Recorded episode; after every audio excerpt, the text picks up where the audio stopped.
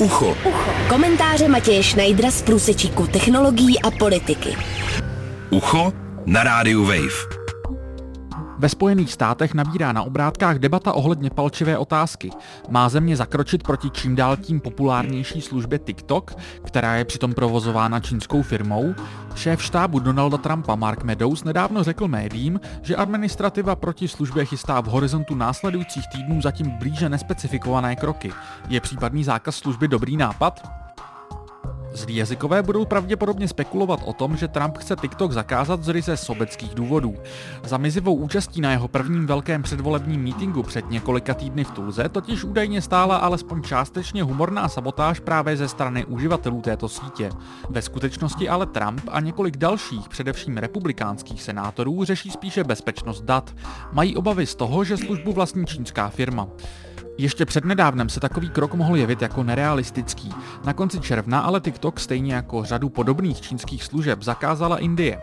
Také společnost Amazon v průběhu července vydala ve Spojených státech nařízení, že její zaměstnanci nesmějí mít aplikaci staženou na telefonech, pomocí kterých se přihlašují do pracovních účtů.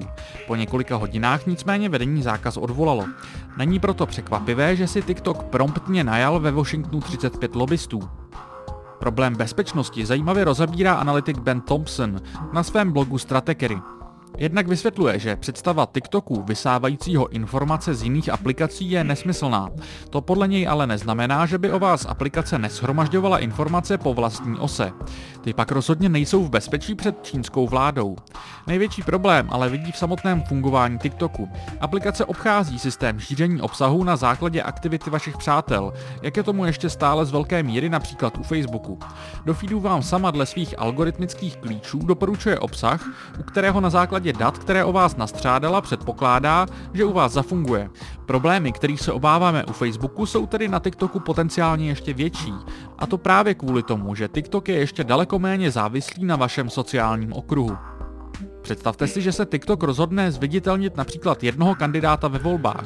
O co hůř představte si, že TikTok zvýhodní jednoho, zatímco Facebook druhého a Google třetího.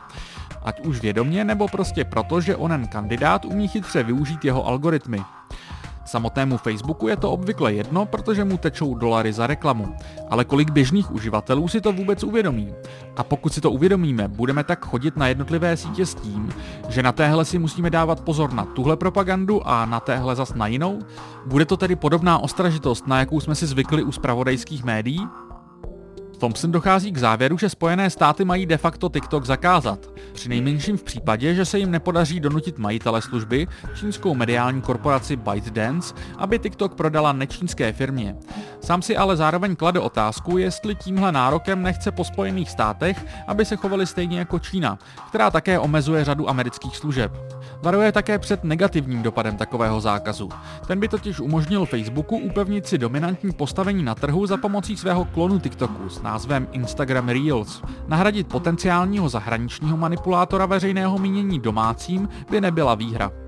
Matěj Schneider, Radio Wave. Ucho. Ucho. Komentáře Matěje Schneidera z průsečíku technologií a politiky. Ucho na rádiu Wave.